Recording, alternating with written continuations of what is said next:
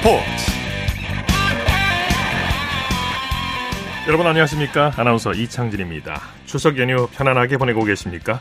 어, 연휴 4일째 오늘 귀성길 정체가 조금 풀리긴 했지만 아직도 일부 구간은 정체가 심한데요. 끝까지 안전운전 하시기 바랍니다. 사회적 거리두기가 해제된 후 첫 명절. 고향에 가신 분들도 많지만은 스포츠 현장을 찾아 여유를 즐기는 분들도 많으셨고요. 선수들은 구슬땀을 흘렸습니다. 한가위 연휴의 그라운드는 그 어느 때보다 치열했는데요. 치열한 스포츠 현장 소식 오늘도 생방송으로 전해드립니다. 일요일 스포츠 스포츠 먼저 프레야구 소식으로 시작합니다. 스포티비 뉴스의 김태우 기자와 함께합니다. 안녕하세요. 네, 안녕하세요. 자, 오늘 가장 관심을 끄는 경기 중 하나가 선두 SSG와 한화의 경기였는데요. 오늘은 SSG가 한화에게 전날 패배를 서력했네요. 이 경기가 관심을 끌었던 건 역시 선두 SSG가 최근 부진하면서 그렇죠. 1위 싸움이 미궁으로 빠져들었기 때문인데요. 예. 오늘은 조금 달랐습니다. SSG가 한화를 12대 1로 대파하고 3연패에서 탈출했습니다.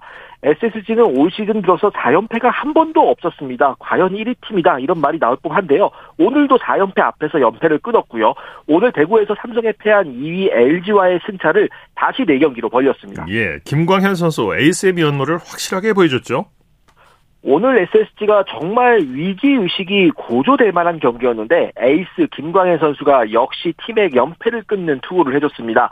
오늘 하나 타선을 상대로 6이닝 동안 83개의 공을 던지면서 4피안타 8탈3진 무실점 호투를 펼치면서 팀 연패 탈출을 이끌었습니다. 네. KBO 리그 개인 통산 300번째 선발 등판이었는데요. 오늘 시즌 12번째 승리 그리고 개인 통산 148번째 승리를 거뒀고요. 시즌 평균 자책점도 2점대에서 다시 1.94로 낮추면서 1점대에 진입했습니다. 네. SSG 타선도 집중력을 보여줬어요. SS의 최근 문제가 마운드는 잘 버티는데 타격이 보조를 못 맞춰준다는 데 있었는데요. 그렇죠. 오늘은 시원했습니다. 오늘 장단 12안타를 터뜨리면서 12점을 뽑아서 일찌감치 경기 주도권을 쥐었는데요. 0대 0으로 맞선 4회 대거 8득점을 하면서 한화의 의지를 완전히 꺾은 게 결정적이었습니다. 그 중심에는 4회 추신수 선수의 석점 홈런이 있었고요. 예. 이 홈런을 기점으로 SSG가 리드의 불안감을 접고 조금 더 편안하게 경기를 진행할 수 있었습니다. 네. 추신수 선수가 오늘 3타점을 기록 기록한 것 외에도 최지훈, 최주환 선수도 멀티히트를 기록했고요. SSG로서는 모처럼 타격이 폭발하면서 안도의 한숨과 함께 일주일을 마감을 할 수 있었습니다. 네, 추신수 선수의 스리런 홈런이 경기에 분수령이었어요. 자, 이번에는 잠실로 가보죠. 두산이 기아에게 짜릿한 역전승을 거뒀네요. 잠실에서는 경기 중후반 집중력을 발휘한 두산이 기아의 6대3 역전승을 거두고 기아의 5연승을 저지했습니다. 네. 어, 기선 제압 방금 기아였는데 후반에 두산 타선이 확 살아났어요. 그렇습니다. 경기 초반 기아가 2대 1로 앞서 나갔는데요. 두산이 6회 석점을 뽑으면서 경기 주도권을 되찾았습니다. 1대2로 뒤진 6회 양석환 선수의 동점 솔로 홈런을 시작으로 1사 2루에서는 대타 김민혁 선수의 역전 적시타 그리고 이후에 정수민 선수의 결승타 적시타까지 나오면서 두 점 리드를 잡았습니다. 네. 두산은 7회와 8회 한 점씩을 추가하면서 승기를 굳혔고요. 오늘 KBO 리그 통산 두 번째 1800 탈삼진 고지를 돌파한 기아 선발 양현종 선수는 5회까지는 1실점으로 잘 버텼지만 6회 마운 마지막 고비를 넘기지 못하면서 패전을 안아 아쉬움을 남겼습니다. 네. 키움은 KT에게 완승을 거뒀죠. 3위 고지전 정말 치열한 두 팀이죠. 예. 오늘은 고척에서 키움이 KT의 5대 0으로 이기고 3위 자리를 재탈환했습니다. 네, 오늘 승리의 1등 공신은 키움 선발 애플러 선수죠. 맞습니다. 애플러 선수가 시즌 중반 이후에 부진에 빠지면서 키움 마운드의 고민거리로 떠올랐는데요. 오늘은 조금 달랐습니다. 3위 싸움을 벌이고 있는 KT와 아주 중요한 경기, 여기에 상대 선발인 에이스 고영표 선수와의 맞대결이었는데 7이닝 동안 7개의 안타를 맞기는 했지만 위기를 잘 정리하면서 무실점으로 맞고 시즌 여섯 번째 승리를 거뒀습니다. 네. 타선에서는 송성문 선수가 5회 결승 솔로 홈런을 때리면서 해결사 역할을 했고요. 이정호 선수가 2안타 2타점, 푸이구 선수는 3안타로 활약하면서 팀 승리에 힘을 보탰습니다. 네, KT 입장에서는 많이 아쉬운 경기였어요. 그렇습니다. KT가 오늘 이겼다고 하면 3위 싸움에서 굉장히 유리한 고지를 점령할 수 있었는데 그렇지 못했습니다. 선발 고영표 선수가 6이닝 3실점으로 비교적 잘 던지기는 했지만 타선의 지원이 없었습니다. 박병호 선수가 어제 주루 플레이 도중에 발목을 다쳐서 오늘 엔트리에서 빠졌는데요. 경기 중에는 또 하나의 중심 타자인 알포드 선수가 손가락을 다쳐서 경기에서 빠지는 불운도 있었습니다. 네. 타선의 부상자가 계속 생기는 양상인데 KT의 시즌 마지막 고민거리도 떠올랐습니다. 네. 대구에서는 삼성이 LG에게 기분 좋은 역전승을 거뒀네요. 대구에서는 삼성이 LG의 3대1 역전승을 거두고 어제 패배를 처록했습니다. 어제는 많은 안타를 치고도 득점이 안 나서 고전했던 삼성인데 오늘은 효율적으로 득점을 뽑아내면서 1위 탈환을 위해 갈 길이 바쁜 LG의 발목을 제대로 잡았습니다. 네, 오늘 삼성의 외국인 선수들이 맹활약했죠. 박진만 삼성 감독 대행이 경기 후에 이런 말을 했습니다. 오늘은 외국인 두 선수가 모두 다 했다. 네, 이런 말을 했을 정도로 외국인 선수들의 활약이 뛰어났는데요. 선발로 나선 뷰캐넌 선수는 오늘 7과 3분의 2이닝 동안 1실점으로 혹투하면서 LG전 약세를 끊어낸, 끊어냄과 동시에 승리 투수가 됐습니다. 네. 타선에서는 피렐라 선수가 역시 있었는데요. 1대1로 맞선 3회 2명의 주자를 불러들이는 중견수 뒤 3루타를 때리면서 결승타를 신고했습니다. 네. 사직에서는 NC가 롯데에게 승리를 거뒀네요. 낙동강 더비가 벌어진 사직에서는 NC가 6위 경쟁자인 롯데의 연이틀 승리를 거두면서 6위 자리를 공고하게 지켰습니다. 네. 오늘 경기 중반 낭타전 끝에 11대 6으로 이기면서 연승을 이어갔는데요. 올해 5위 기아에 도전하는 6위 팀들의 면면이 사실 계속 바뀌고 있습니다. 두산이 그랬고 롯데가 그랬는데 이번에는 NC가 기아에 도전하는 형국이 만들어지고 있습니다. 네. 이렇게 되면 중위권 싸움이 더 치열해졌죠. 그렇습니다. 오늘 기아가 두산에 패했다는 소식 미리 전해드렸는데요. 네. 5위 기아와 6위 NC의 승차가 4경기 반으로 줄었습니다. 물론 남은 경기 수를 고려하면 이 격차가 작은 건 절대 아닌데요. 그래도 NC가 시즌 막판으로 갈수록 전열을 정비하면서 상승세를 타고 있다는 게 중요합니다. 네네. 네. 기아와 NC의 맞대결도 좀 남아있고요. 기아가 안심할 수 없는 상황이 됐습니다. 네. 반면 기아 추격 혹은 NC를 떨구기 위해서 이번 주말 2연전 승리가 반드시 필요했던 롯데로서는 남은 시즌 전망이 조금 더 불투명해졌습니다. 네. 이제 가을 야구에 진출할 팀들의 윤곽이 서서히 나오고 있는 것 같은데요. 판도가 어떻게 돼가고 있습니까? 이제 시즌이 얼마 남지 않은 만큼 네. 1승이나 1패 무감이 사실 시즌 초반과 무게감이 같을 수가 없습니다. 그렇죠. 일단 선두 SSG가 이번 주초 LG와 맞대결에서 1승 1무 기록하면서 LG의 진군을 막아선 끝에 경기차를 4경기로 유지하는 데 성공했습니다. 3위 키움이 4위 KT의 반경기 앞선 채로 이번 주를 마치게 됐고요. 5위는 벌써 뭐 90일 가까이 기아가 계속해서 지키고 있습니다. 예. 6위 NC가 기아의 4경기 반차로 따라붙은 반면 7위 롯데는 5위 기아와의 승차가 7경기로 벌어져서 포스트 시즌 진출 가능성이 점점 낮아지고 있고요. 8위 삼성, 9위 두산, 10위 한화의 순서로 이어지고 있습니다. 네, 소식 감사합니다. 네, 감사합니다. 프로야구 소식 스포티비 뉴스의 김태우 기자와 함께했습니다.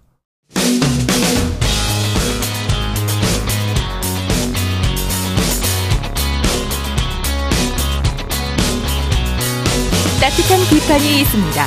냉철한 분석이 있습니다. 스포츠 스포츠. 일요일 스포츠 스포츠 생방송으로 함께하고 계십니다. 9시 29분 지나고 있습니다. 이어서 축구 소식입니다. 중앙일보의 김지한 기자와 함께합니다. 안녕하세요. 네, 안녕하세요. 이 시간 현재 스페인 프리메라리가 레알 마드리드와 마요르카의 경기가 진행 중인데 이강인 선수 선발 출전했습니까?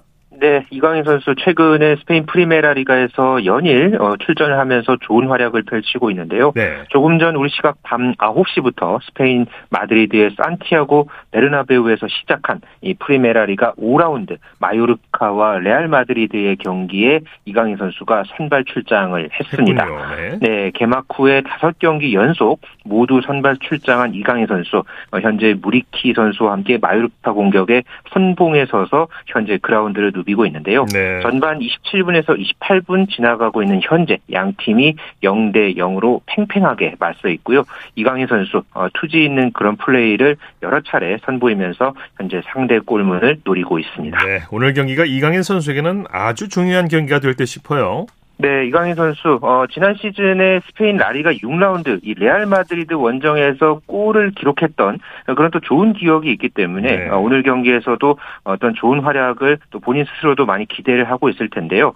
특히나 오는 13일에 아, 이제 9월 A매치 대표팀 명단 발표가 있죠. 그렇죠. 그렇기 때문에 이강인 선수가 최근 페이스를 끌어올리고 있는 그런 상황 속에서 예, 오늘 이 레알전까지 만약에 공격 포인트까지 만약에 올린다면 어, 좀더 존재감을 더 발휘할 수 있는 그런 기회가 될 전망이기 때문에 네네. 남은 시간 동안 이강인 선수가 또 좋은 활약을 보여줄 수 있기를 기대하고 있습니다. 네, 흐름상 오늘 경기에서 이강인 선수가 뭔가 보여준다면 벤토호에 승선할 가능성이 아주 높아지게 된다.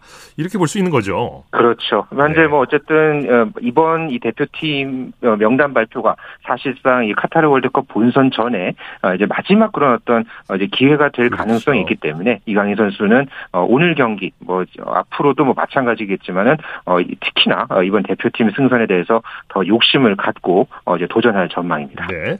이탈리아 나폴리의 김민재 선수는 세리에 A 스페치와의 경기 개막 후 처음으로 결장했어요. 네, 김민재 선수가 이탈리아 세리아에서 처음으로 어, 휴식을 받았는데요. 어, 우리 시각으로 어, 제 밤에 이탈리아 나폴리에서 열린 세리아 6라운드 스페치아와의 홈 경기에 교체 명단에 이름을 올렸지만은 김민재 선수가 아, 그라운드에 투입되지 않았습니다. 네. 아, 개막 후에 처음 김민재 선수가 공식 경기에 나서지 않았는데요.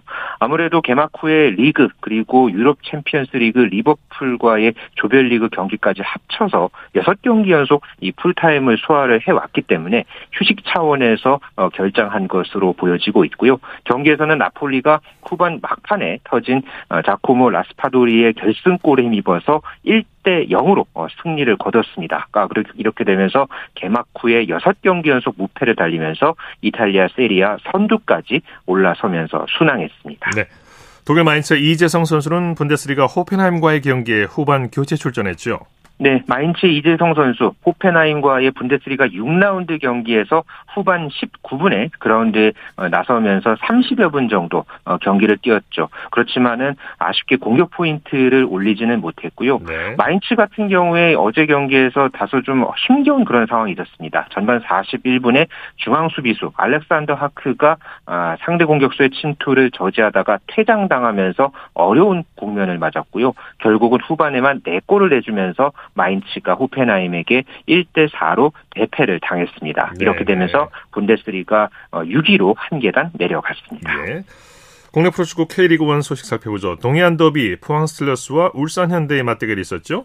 네, 추석 연휴에 이 K리그 1을 대표하는 더비 매치 아, 포항 스틸러스와 울산 현대 호랑이의 동해안 더비가 울산 문수축구 경기장에서 열렸는데요. 막판까지 손에 땀을 쥐는 아, 그런 승부가 펼쳐졌습니다. 결국 마지막에 우승팀은 포항 스틸러스였는데요. 네, 네. 울산이 전반 36분에 아담의 페널티킥 선제골로 앞서갔습니다. 그러다가 포항이 후반 3분에 고영준 선수의 동점골로 균형을 맞췄고요. 후반 추가 시간이 3분이 어, 주어졌는데 종료 직전에 포항의 노경호 선수가 페널티 아크에서 혹쾌한 오른발 중거리 슈팅을 날리면서 골망을 흔들었습니다. 네. 아, 이 골로 어, 종료 휘슬이 울렸고 어, 또 승부를 마무리 지으면서 결국 포항이 2대 1로 울산에게 역전승을 거두면서 올 시즌 세 번째 열린 동해안 더비의 마지막 승자가 됐습니다. 네, 울산과 전북의 선두 싸움은 어떻습니까?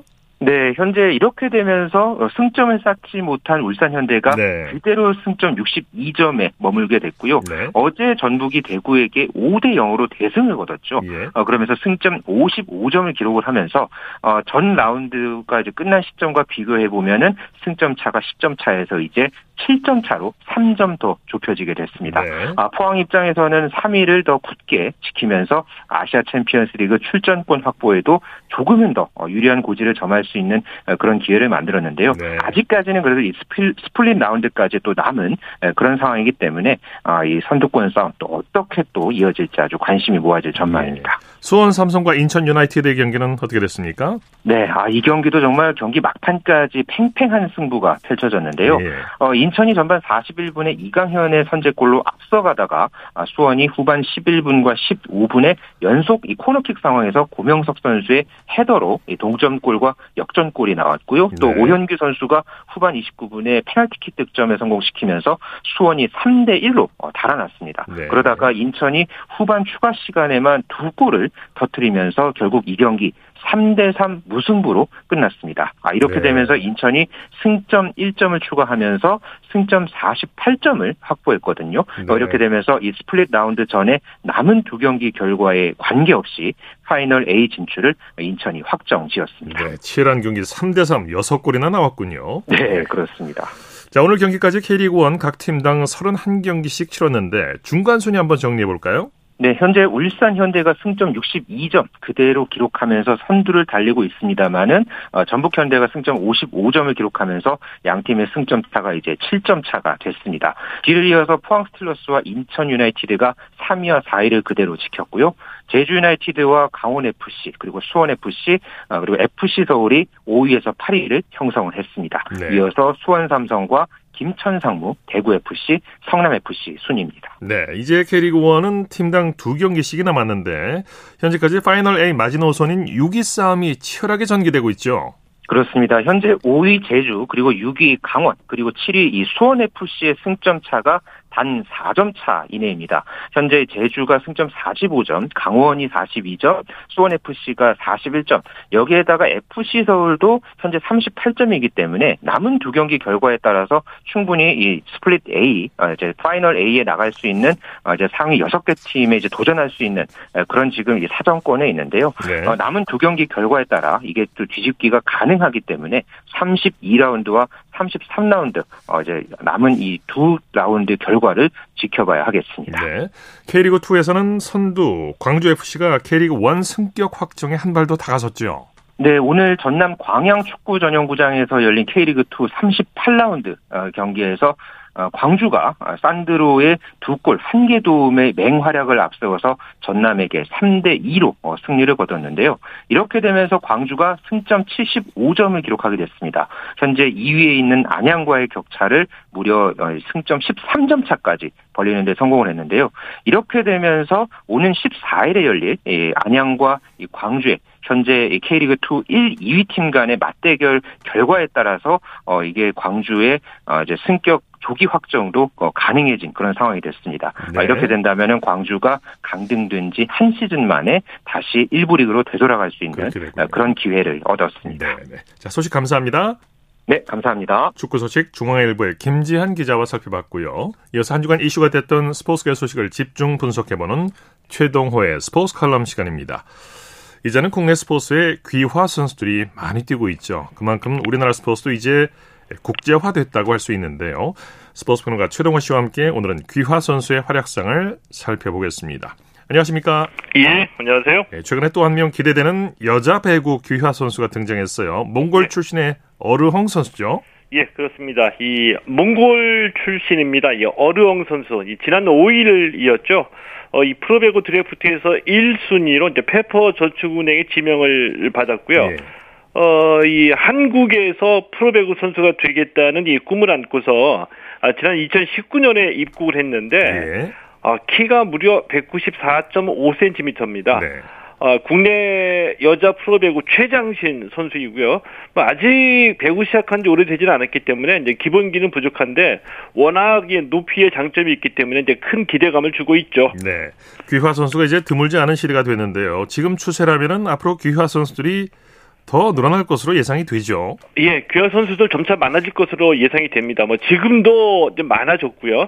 이 스포츠도 시대를 반영하잖아요. 네. 그러니까 한국 스포츠 이전에 우리나라 사회 자체가 이 다문화 시대로 접어들었고요. 그래서 이 귀화 선수는 앞으로 더 늘어날 것으로 예상이 되고 있죠. 네네. 네. 이 귀화 선수들의 유형도 다양하거든요. 네네. 네. 그러니까 이 어르형 선수처럼 외국 국적을 가진 선수들이 한국에서 활약하겠다 이런 이제 귀화가 있고요. 어, 또 대표적으로 남자 육상의 단거리 기대주죠. 이 비웨사 선수.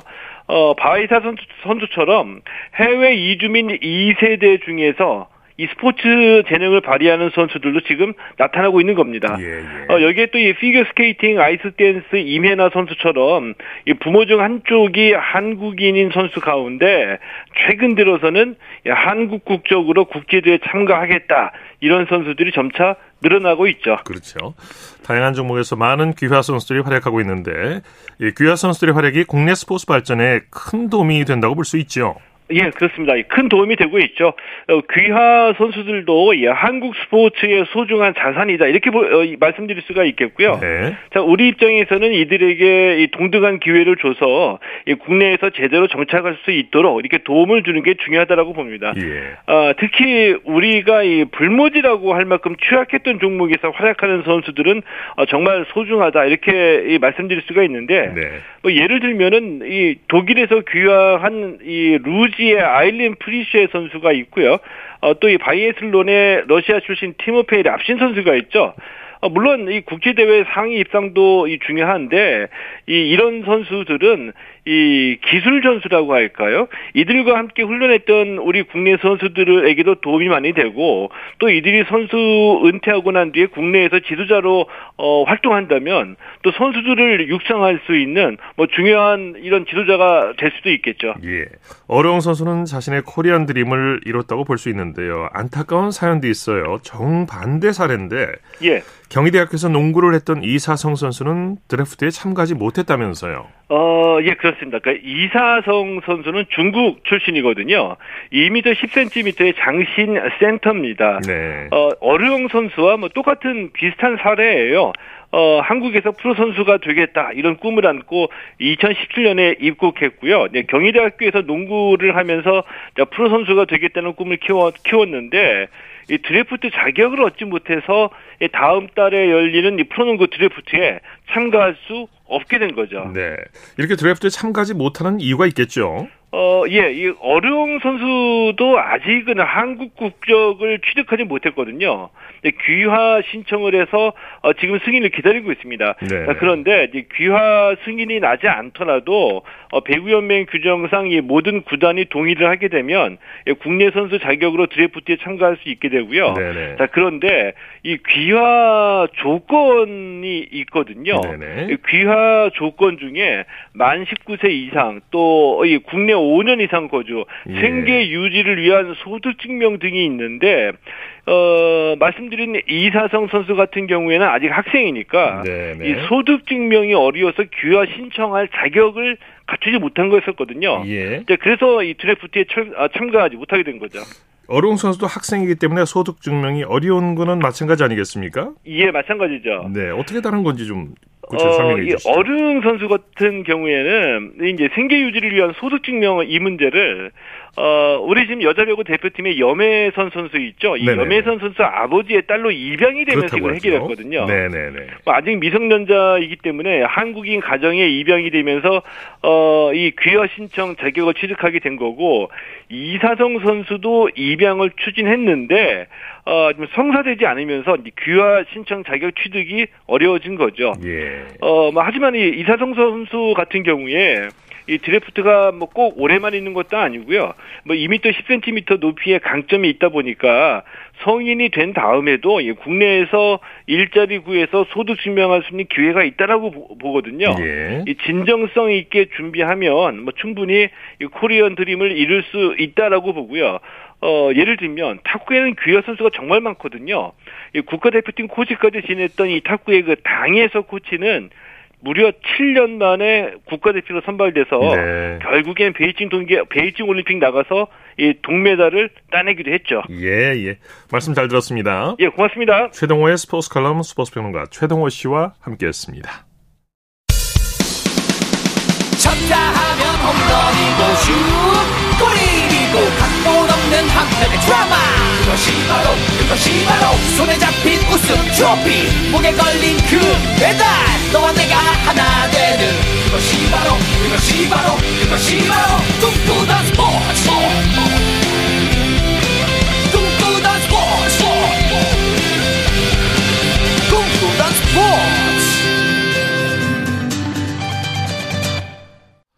일요일 스포츠 스포츠 생방송으로 함께하고 계십니다. 9시 44분 지나고 있습니다. 이어서 다양한 종목의 스포츠 소식을 전해드리는 스포츠 와이드 시간입니다. 이에리 리포터와 함께합니다. 어서 오십시오. 네, 안녕하세요. 자, 남자 탁구 에이스 장우진 선수가 중국의 기대주를 꺾고 월드 테이블 테니스 컨텐더 시리즈 단식에서 우승을 차지했다고요? 네, 우리나라 시간으로 오늘 오만 무스카트에서 열린 월드 테이블 테니스 컨텐더 시리즈 마지막 날 남자 단식 결승에서 우리나라 탁구 에이스 장우진 선수가 중국의 량옌닝과 풀세트 접전 끝에 4대 3으로 이겼습니다. 네. 2020년부터 탁구 국제 대회 체제가 월드 테이블 테니스 중심으로 경기를 운영하게 됐는데요.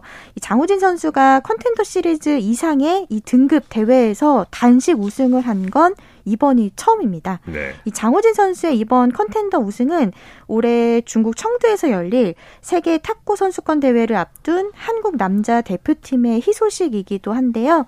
이 세계 탁구 선수권은 오는 30일 금요일에 개막합니다. 네. 계속해서 전전 기대하겠고요. 네. 그리고 수영 기대주 양하정 선수가 세계 주니어 선수권에서 한국 선수 최초로 메달을 획득했다고 해요. 네, 이 양하정 선수가 우리나라 시간으로 지난 5일 월요일에 페루 리마에서 열린 국제 수영 연맹 세계 주니어 선수권 대회 여자 저병 100m 결승에서 3위를 차지하면서 동메달을 목에 걸었습니다. 네. 이 세계 주니어 수영 선수권 대회는 지난 2006년에 창설이 돼서 올해 8회째를 맞았는데요. 이 대회에서 우리나라 선수가 메달을 딴 건 양어정 선수가 처음이고요. 또 이 메달은 이번 대회 한국 선수단의 유일한 메달이기도 합니다. 네. 자, 그리고 우리나라 남녀 핸드볼이 한일 정기전에서 남녀 동반 승리를 거뒀어요. 네, 남자 핸드볼 대표팀이 지난 7일 수요일에 인천 선악체육관에서 열린 이 국가대표 핸드볼 한일 정기전 남자부 2차전에서 33대 23으로 10점 차 완승을 거뒀습니다. 네. 그리고 여자 핸드볼 대표팀도 일본의 23대 19로 승리를 했는데요. 여자부의 경우에는 2013년부터 8연승을 달리 되고 있습니다. 예. 이로써 2008년 처음 시작한 이 핸드볼 정기전, 한일 핸드볼 정기전 전적은 남자부가 10승 1무 2패, 여자부가 10승 2패가 됐습니다. 압도적 우위군요. 네. 18세 이하 여자 아이스하키 대표팀 세계선수권 대회에서 강호 덴마크를 사상 처음으로 격파했다고요. 네, 이 김근호 감독이 이끄는 대표팀이 우리나라 시간으로 지난 금요일에 오스트리아 라틴테인에서 열린 국제 아이스하키 연맹 여자 18세 이하 세계 선수권 대회 3부 리그인 그룹 B 덴마크와 3차전에서 3대 1로 승리했습니다. 이 덴마크는 우리보다 한 수 위에 전력을 가지고 있는데요. 오히려 우리나라 대표팀이 이 덴마크의 반칙을 적극적으로 활용을 해서 손쉽게 경기를 풀어갔습니다. 네네. 이미 지난 7일 수요일에 꿀리 장인혜 선수의 선방을 앞세워서 오스트리아의 3대 2로 연장승을 거뒀는데요. 하지만 다음 날에는 우리나라가 대만에게 1대 4로 덜미가 접 잡혔습니다. 네. 현재 그 우리나라는 대회 최종전인 폴란드전을 치르고 있는데요. 0대 1로 우리나라가 지고 있는 상황입니다. 네. 그런데 만약에 우리나라가 이 폴란드전에서 승리를 하고 오스트리아가 승점 없이 덴마크에게 지면 사상 최초로 우리나라가 이 대회 우승을 또 차지하게 됩니다. 네. 이번에는 흥미로운 역도 소식이네요. 네, 이 경기도의 한 지자체가 무료 역도 교실을 3년 만에 다시 열면서 시민들에게 큰 호응을 얻고 있는데요. 특히 여성들의 참여도가 높아서 예. 대기 인원까지 있을 정도로 어, 대기 인원까지요? 네, 인기가 높습니다. 지난 6일 화요일 KBS 9시 뉴스입니다. 한의원에서 일하는 31살 김세원 씨는 일주일에 두 번 퇴근 뒤 장미란 체육관으로 향합니다. 고양시가 마련한 무료 역도 교실에 참석하기 위해서입니다. 국가대표 출신 선수들의 친절한 설명에 수강생들의 눈빛이 금세 반짝거립니다. 지금 문제가 당 상체랑 하체랑 따로 움직여요. 여기서부터 상체랑 하체랑 같이 일어나줘야 되는데 하체가 먼저 일어난단 말이에요. 전체 50명의 수강생 가운데 여성이 19명으로 38%를 차지할 정도로 여성들에게 인기가 좋습니다. 몸매 관리는 물론 근력 강화에도 역도가 큰 효과가 있다고 말합니다. 역도가 무겁고 하다 보니까 힘들다는 편견이 있을 수가 있는데 네. 기본적으로는 허리 코어 근육 강화를 위해서 굉장히 좋은 운동이기도 하고 하체 근육 기르는데도 굉장히 도움이 많이 되고 있어서 일반인들의 이런 적극적인 참여에 역도의 저변도 한층 넓어졌습니다. 장미란 체육관도 있고 하니까 더 관심이 가는 것 같고 여기 선수님들이 직접 가르쳐 주시니까 더 어, 역도에 관심이 가는 것 같아요. 코로나 시대에 사회성까지 키워주는 역도 교실이 엘리트 스포츠와 생활체육의 상생 사례로 주목받고 있습니다. KBS 뉴스 손기성입니다. 아주 좋은 소식입니다. 네. 네. 자, 7인제 럭비 대표팀이 21년 만에 출전한 월드컵에서 2승으로 대회를 마무리했다고요? 네. 17년 만에 월드컵 본선에 나선 7인제 럭비 대표팀이 마지막 상대인 포르투갈을 꺾고 어, 24개국 중에 21위로 대회를 마무리했습니다. 예. 이 찰리로 감독이 이끄는 대표팀이 우리나라 시간으로 오늘 남아프리카 공화국 케이프타운 럭비 경기장에서 열린 포르투갈과 21위, 22위 결정전에서 12대 10 2점 차 승을 거뒀습니다. 예. 이후 우리나라는 세 번째 경기이면서 후속 순위 결정전 상대인 짐바브웨를 21대 19로 마지막 경기까지 잡아내면서 유종의 미를 거뒀는데요. 이 한국 럭비가 7인제 월드컵 본선에 나선 건 2005년 홍콩 대회 이후로 무려 17년 만입니다. 예.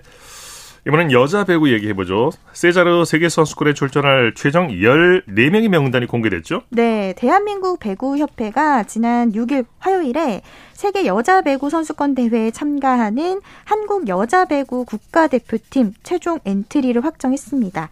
이 박정아, 박혜민, 표승주 선수를 포함해서 14명인데요. 그런데 박은진 선수가 연습 경기 도중에 발목 부상을 입어서 최종 엔트리에서 제외가 됐고요. 그 자리에 한수지 선수가 이제 최종 엔트리에 선발이 됐습니다. 예. 이 세자르 감독이 이끄는 우리나라 여자 배구 대표팀은 오늘 23일부터 다음 달 15일까지 네덜란드와 폴란드에서 열리는 세계 여자 배구 선수권 대회에 참가를 하는데요. 이에 앞서서 내일부터 오는 20일까지 불가리아 소피아에서 전지 훈련을 하게 됩니다. 네. 이 훈련은 현재 시차에 미리 적응을 하고 또 불가리아 대표팀과 네 차례 이 친선 경기를 치르면서 경기력을 점검할 예정입니다. 네, 스포츠와이드 이혜리 리포터와 함께했습니다. 수고했습니다. 네, 고맙습니다.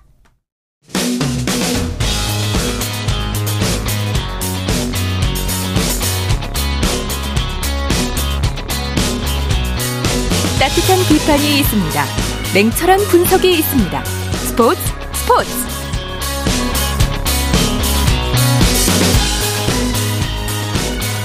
이어서 골프 소식 살펴보겠습니다. 이데일리의 이석무 기자와 함께합니다. 안녕하세요. 네, 안녕하세요. 자, 미국 PGA 투어에서 활약 중인 김시우 선수가 6년 만에 한국 프로급 투, 코리안 투어에 출전을 했는데 아쉽게 우승을 놓쳤어요. 네, 그렇습니다. 김시우 선수 오늘 일본 나라현에서 열린 이 KPGA 코리안 투어 신한동해 오픈 최종 라운드에서 1언더파 70타를 쳤습니다. 네네. 4라운드 합계 17언더파 267타를 기록해서 공동 5위로 대회를 마쳤는데요. 네. 일단 먼저 코리안 투어 대회인데 왜 일본에서 열렸나 궁금해하실 분들이 있을 것 같습니다. 올해 신한동해 오픈은 2019년에 이어서 두 번째로 한국 투어, 일본 투어, 그리고 아시안 투어 이렇게 세 개 투어가 공동으로 주관해서 대회가 열렸습니다. 그렇군요. 그래서 올해 이제 일본에서 투어가 열리게 된 거고요. 김시우 선수는 지난 2016년 현대해상 최경주 인비테이셔널 이후 6년 만에 코리안 투어 대회에 출전했는데요. 3라운드까지는 선두의 세 타 뒤진 2위로 마쳤습니다. 네네. 하지만 마지막 4라운드에서 퍼트가 말을 듣지 않으면서 한타를 잃었고요. 결국 5위로 대회를 마치게 됐습니다. 네네. 우승은 이 일본 프로투어 상금 랭킹 1위를 달리고 있는 히가 가즈키 선수, 일본 선수가 차지를 했고요. 네. 한국 선수 가운데는 조민규 선수 그리고 신용구 선수가 18언더파 공동 2위에 올랐습니다. 네, 김시우 선수 퍼트 얘기를 하셨는데 이번 대회에서 롱 퍼트를 들고 나왔어요. 앞으로 당분간 롱 퍼트를 쓰겠다고 밝혔죠.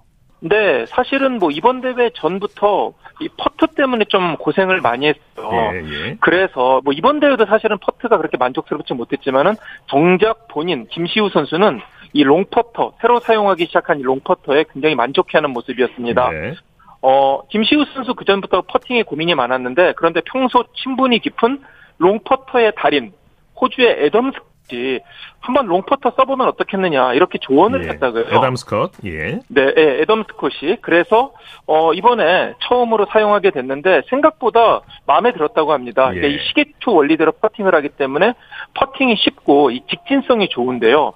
그래서 네. 짧은 거리 퍼팅에 고전하는 선수들이 이제 마법의 빗자루라고 부를 정도로 네. 굉장히 좋아하는데 어쨌든 네. 시즌 중에 이렇게 퍼터를 바꾼다는 것은 굉장히 큰 모험이잖아요. 네, 네. 과연 김시우 선수에게 이 롱퍼터가 정말로 마법의 빗자루가 될 수 있을지 좀 유심히 지켜봐야 되겠습니다. 차차 더 적응이 되겠죠. 아, 미국 LPGA 투어에서는 이정은 선수가 우승 경쟁을 벌이고 있죠? 네, 그렇습니다. 지금 미국 오하이오주 신시내티에서 LPGA 투어 크로거 퀸 시티 챔피언십 대회가 열리고 있는데요. 네. 핫식스 이정은 선수가 3라운드까지 12언더파로 공동 4위를 달리고 있습니다. 2라운드까지는 한타차 단독 선두였는데요. 3라운드에서 한타를 잃고 공동 4위까지 내려왔습니다. 네. 하지만 선두인 미국의 엘리 유잉에 네타 차로 뒤지고 있기 때문에 이 마지막 라운드에서 또 역전 우승을 기대해 볼 수 있지 않을까 생각이 들고요. 네네. 네. 뭐 이정은 선수 어, 국내에서 활약할 당시에 같은 이름을 가진 선수가 많다 보니 이정은 식스로 불렸고 근데 이제 성적이 좋으면서 핫식스라는 재밌는 별명을 얻게 됐죠. 네. 어, 미국에 진출하자마자 2019년 US 여자 오픈에서 우승을 차지하면서 큰 화제를 모았는데요. 이번 대회에서 다시 우승을 추가할 수 있을지 또 유심히 지켜봐야 되겠습니다. 네네. 자, 남자 골프 세계 랭킹 1위 스코트 셰플러가 PGA 투어 올해의 선수에 선정이 됐죠. 네, PGA 투어가 올해의 선수 투표 결과를 발표했는데요. 전체 투표수의 89% 지지를 받아서 이 셰플러가 올해의 선수에 선정됐습니다. 네. 이 올해의 선수는 이 정규 대회에 15차례 이상 출전한 선수들의 투표로 정하게 되는데요. 셰플러는 현재 남자 골프 세계 랭킹 1위고요. 지난 2021, 20 시즌에 무려 4승을 거뒀습니다. 예. 그 4승 가운데는 또 메이저 대회인 마스터스도 포함이 돼 있고요. 지금 가장 핫한 선수라고 할 수 있는데요. 이번 수상으로 셔플러는 PGA 투어 사상 최초로 정규 투어 2부 투어 올해의 선수 그리고 PGA 신인상을 모두 받은 선수가 됐습니다. 예. 올 시즌 상금이 벌, 무려 1,400만 달러가 넘거든요. 이게 네. 역대 PGA 투어 최다 상금 신기록인데요. 앞으로 셰플러의 돌풍을 또 기대해 봐야 되겠습니다. 네. 자, 소식 자, 감사합니다. 네, 고맙습니다. 골프 소식 이데일리의 이성무 기자와 정리했습니다. 스포츠 단신 전해드립니다. 영암군 민속실험단 소속 최송환 선수가 경남 고성에서 열린 추석 장사 실험 대회 한라장사 결정전에서 팀 동료 오창록 선수를 3대 2로 꺾고 황소 트로피를 들어 올렸습니다. 최 선수는 통산 10번째 장사 타이틀로 군복무를 마치고 복귀한 지 약 두 달 만에 정상을 차지했습니다. 자, 스포츠 스포츠 오늘 준비한 소식은 여기까지고요. 내일은 8시 30분부터 들으실 수 있습니다. 함께해 주신 여러분 고맙습니다. 지금까지 아나운서 이창진이었습니다. 스포츠 스포츠